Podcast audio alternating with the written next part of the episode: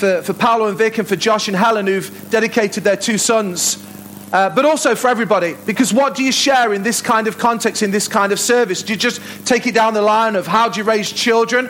Well, there's some people who've never had children, there's some people who've way g- gone beyond raising children. So, you know, what do you share? Well, as I was just pondering and just waiting and just thinking of what I needed to share, I was just connecting something because over the last two weeks we've run a series here called Felt Need. What basically what that was, we decided that we want to go into the community and with a survey and poll them and just say, what are the challenges? What are the troubles? What are the difficulties that you're presently facing? Just list them.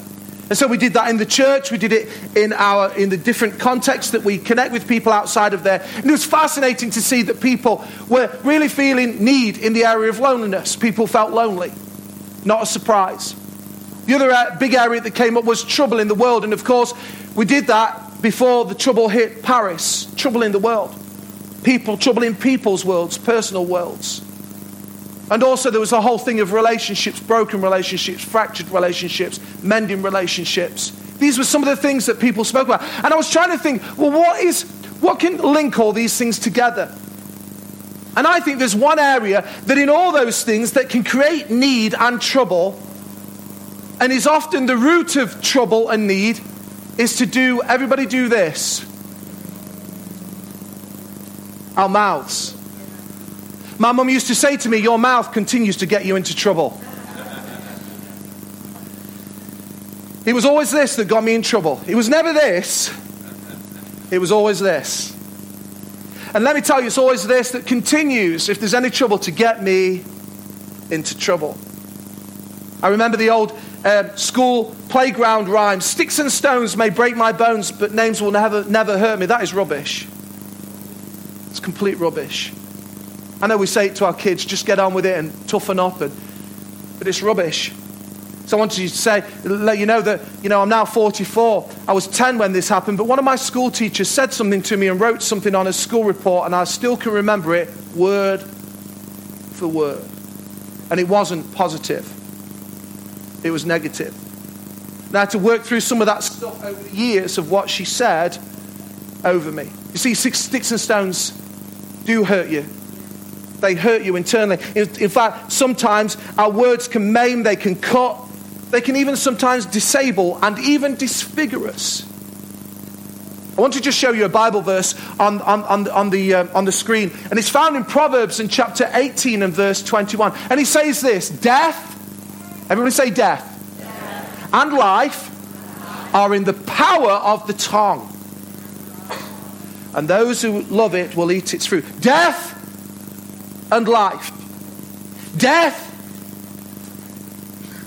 and life are in the power of the tongue. This is what it says in another version translation. It says this words kill and words give life. They're either poison or fruit. You choose.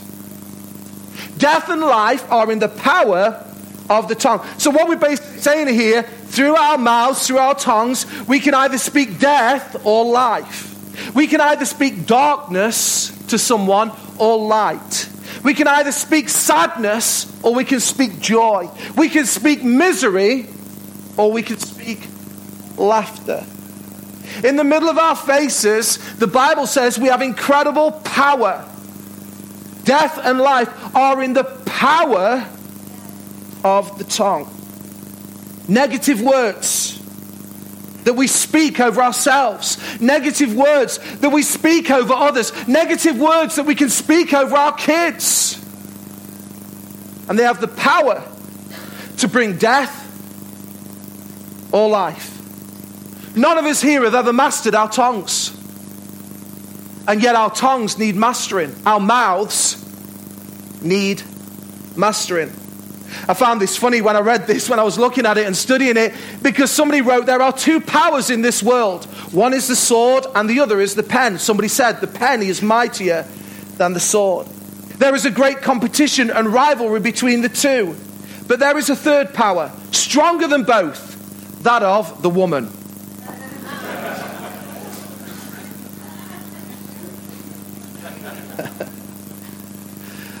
but seriously, our words. have incredible power. The pen, the communication, that's what he was basically saying, is more powerful than the sword, It's more powerful than the arm. Wars, uh, wars have started as a result of our mouths.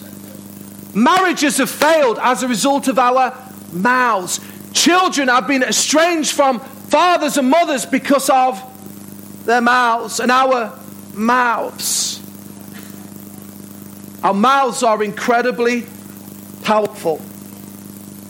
You know, some people are so negative that when they die, they'll have to put free Wi Fi on their gravestone so people will actually visit them.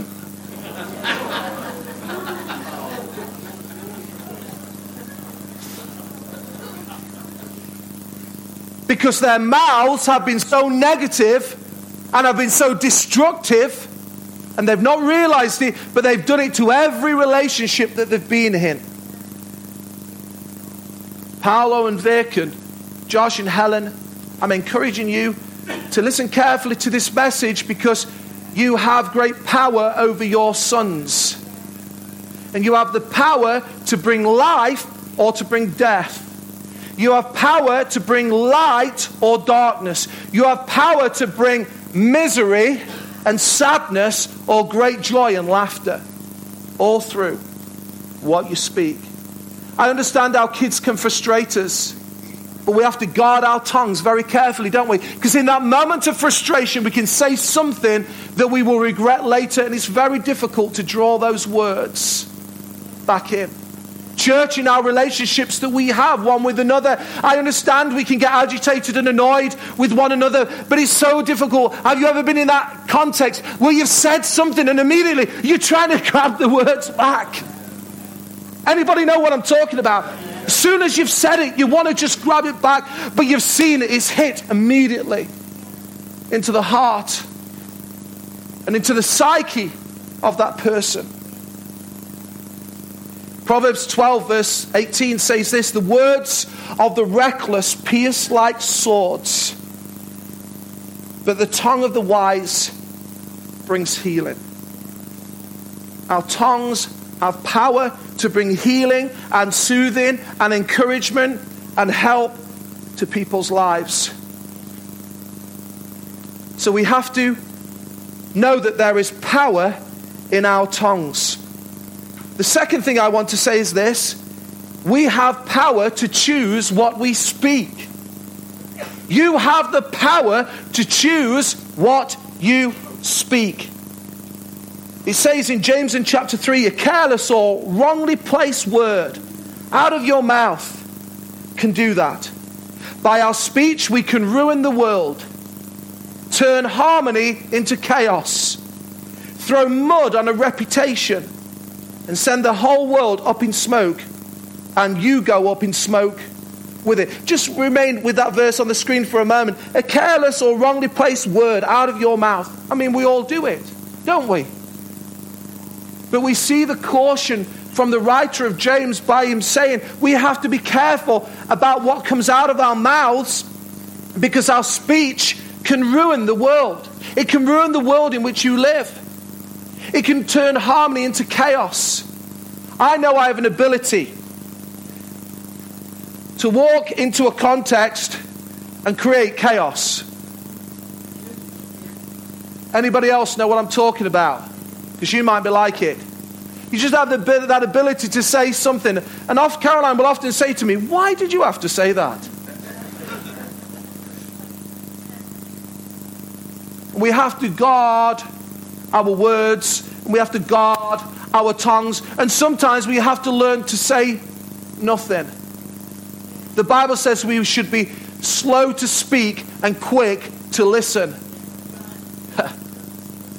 we would all do well to listen to that great encouragement.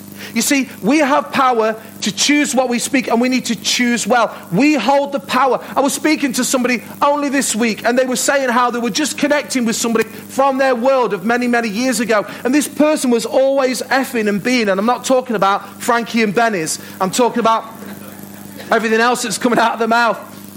And they said to this person who historically had always been somebody who was just effing and being and everything else coming out of their mouth, they said to them, We just can't believe that you don't swear anymore, or can't believe that, you know, you, there's just nothing vile coming out of your mouth. And this person began to tell them how 11 years ago and beyond they had an experience and an encounter with the Jesus that I spoke about earlier in the service.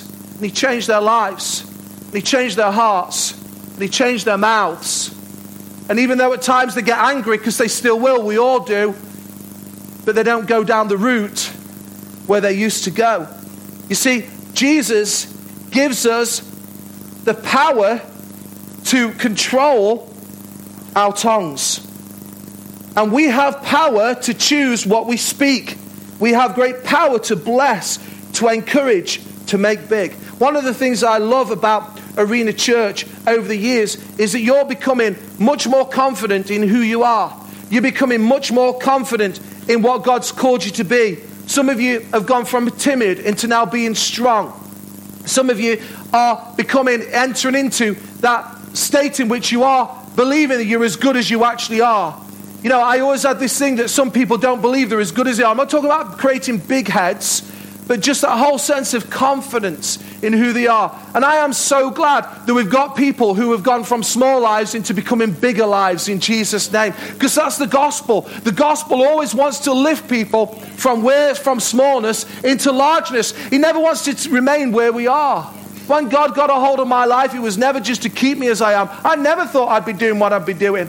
I never thought I'd be here amongst you great people. I never thought that God would use my life in the way that He's using it. But God always wants to take us and lift us up. And that is the power of words. I thank God for people over my journey who have spoken encouraging words to my heart, who've encouraged me even when I've got it wrong. They've picked me up when I've fallen down because we all will. Can I get an amen in this place? That's what happens. And we have the power to choose what we speak. We need to be generous with our encouragement and stingy with our criticism. Often, most people do the other way round. They're generous with their criticism and stingy with their encouragement. And I want to be a person, I'm encouraging you to be a person who speaks well. We don't badmouth one another. One of the journeys that I'm on very quickly is in the car. I did it again yesterday. I was mindful that I was speaking this morning, so I just said to the Lord, Lord, I'm really sorry. But there was a right clown on the road. I won't say the number plate of the car, but I know what it was because if it was you, I'm really sorry. I really am sorry. But this clown, I just said, What a clown. you might say, Well, I want to say something with C, but it wasn't clown. I don't know. But what a cloud. And immediately I felt the Lord say to me, You need to be careful what you're speaking over that person, even though he couldn't hear me. And immediately, genuinely, it wasn't me going over the top. I said, Sorry, Lord, because I need to control my tongue, even as I speak in those environments. I need to be careful what we speak. And the third thing that I want to talk about, and the last thing, is this. Not only do we have power to choose what we speak, and our words have incredible power, but we need to choose to speak life. I was impacted by this headline. The headline was this When the best brings the worst, and the worst brings the best. You may be wondering, what is it talking about? What it was talking about was positive superlatives. He was using the word best, great, and excellent. And the headline was These words don't appear to be compelling to readers. In fact, the opposite is true. And out of 65,000 people who were reviewed, they looked at the average click through rate on a headline on the computer and they recognized and realized that negative headlines were a staggering 63% higher than that of their positive headline. What he was basically saying is we're a culture, we're a nation of negative, um, negative headline um, attractors. We're attracted by the negative headlines. And yet, if there's something positive there, we're not as interested to read it. I want to say and declare here at Arena Church and hear from my life that I don't want to have a bias to gloom and to murk and to negativity because I want to keep God over my heart and over my mouth, but I want to choose to speak life. I want to be drawn towards the positive. You hear what I'm saying? God wants us to be a positive people. Some people don't come to church because all that they've heard is how negative it is. And all that the church has ever spoken about is what it's against. The church is against this, the church is against that. You've got to do this, you've got to do that, you've got to do the other. And yet, I want to say that there's a church that's arising, a prevailing church, and they're dotted all around the country, like us here. Different shapes and colors and dynamic, but they're just like us here. And they are for families. They are for multi generation. They are for picking people up who makes mistakes and lifting them up again. They are for speaking grace and truth. And they're all around the country.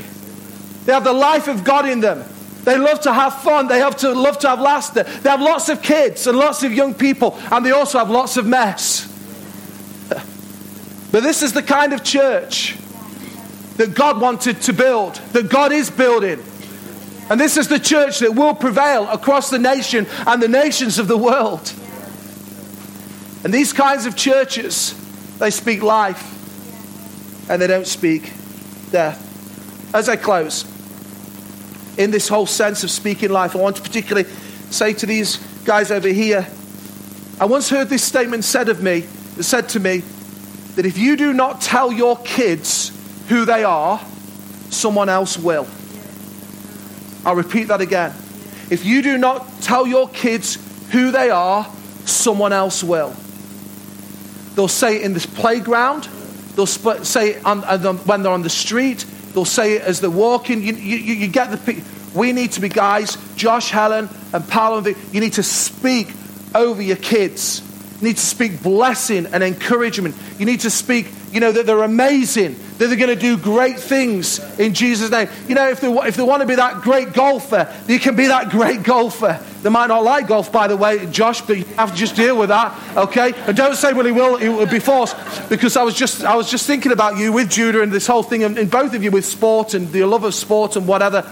My uncle, who's an avid sports fan, he could not get his son into sport for love or money, just no interest. And I thought, well, I hope that isn't the case for them because it wrecked him and I don't want it to wreck you. But anyway, whatever, whatever they're in for, whatever they're in for, guys, just encourage. And if it isn't golf, if it's racing car driving or whatever, I don't know, just encourage them in it. Are you hearing me? That's just speak blessing over their lives. You've got to tell the kids who they are. Tell the kids that they're loved and they're wanted and that you're proud of them at whatever age.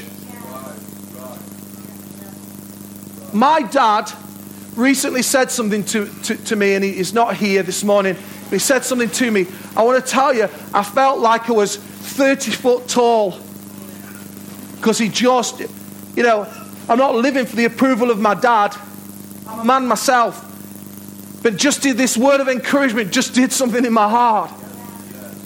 Your kids are never too old to kiss and cuddle and hug. And by the way, if you're not kissing and cuddling your, your kids, just give them a kiss and a hug. You need to start. Our kids need affection. We all need affection. I'm not going over the top, but just kiss them. I love it when Isaac, in, in particular, because he's the boy, runs out of school, the occasions when I pick him up, he's not bad. He throws his bag down. He, all the other mates, you could see that, but he just runs, jumps into my arms. And I thought, I hope he keeps doing that when he's 16. or probably boom, boom, boom.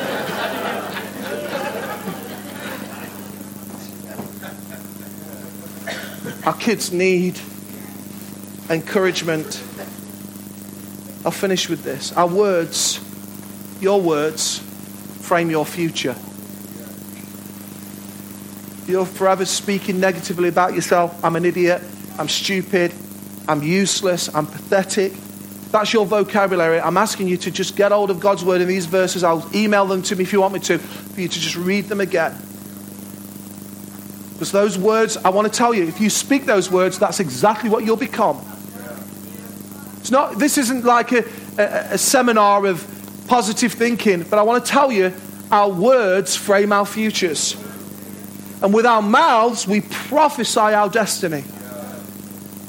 We prophesy what's going to happen in us and through us and to us. And I, for one, want my words to be filled.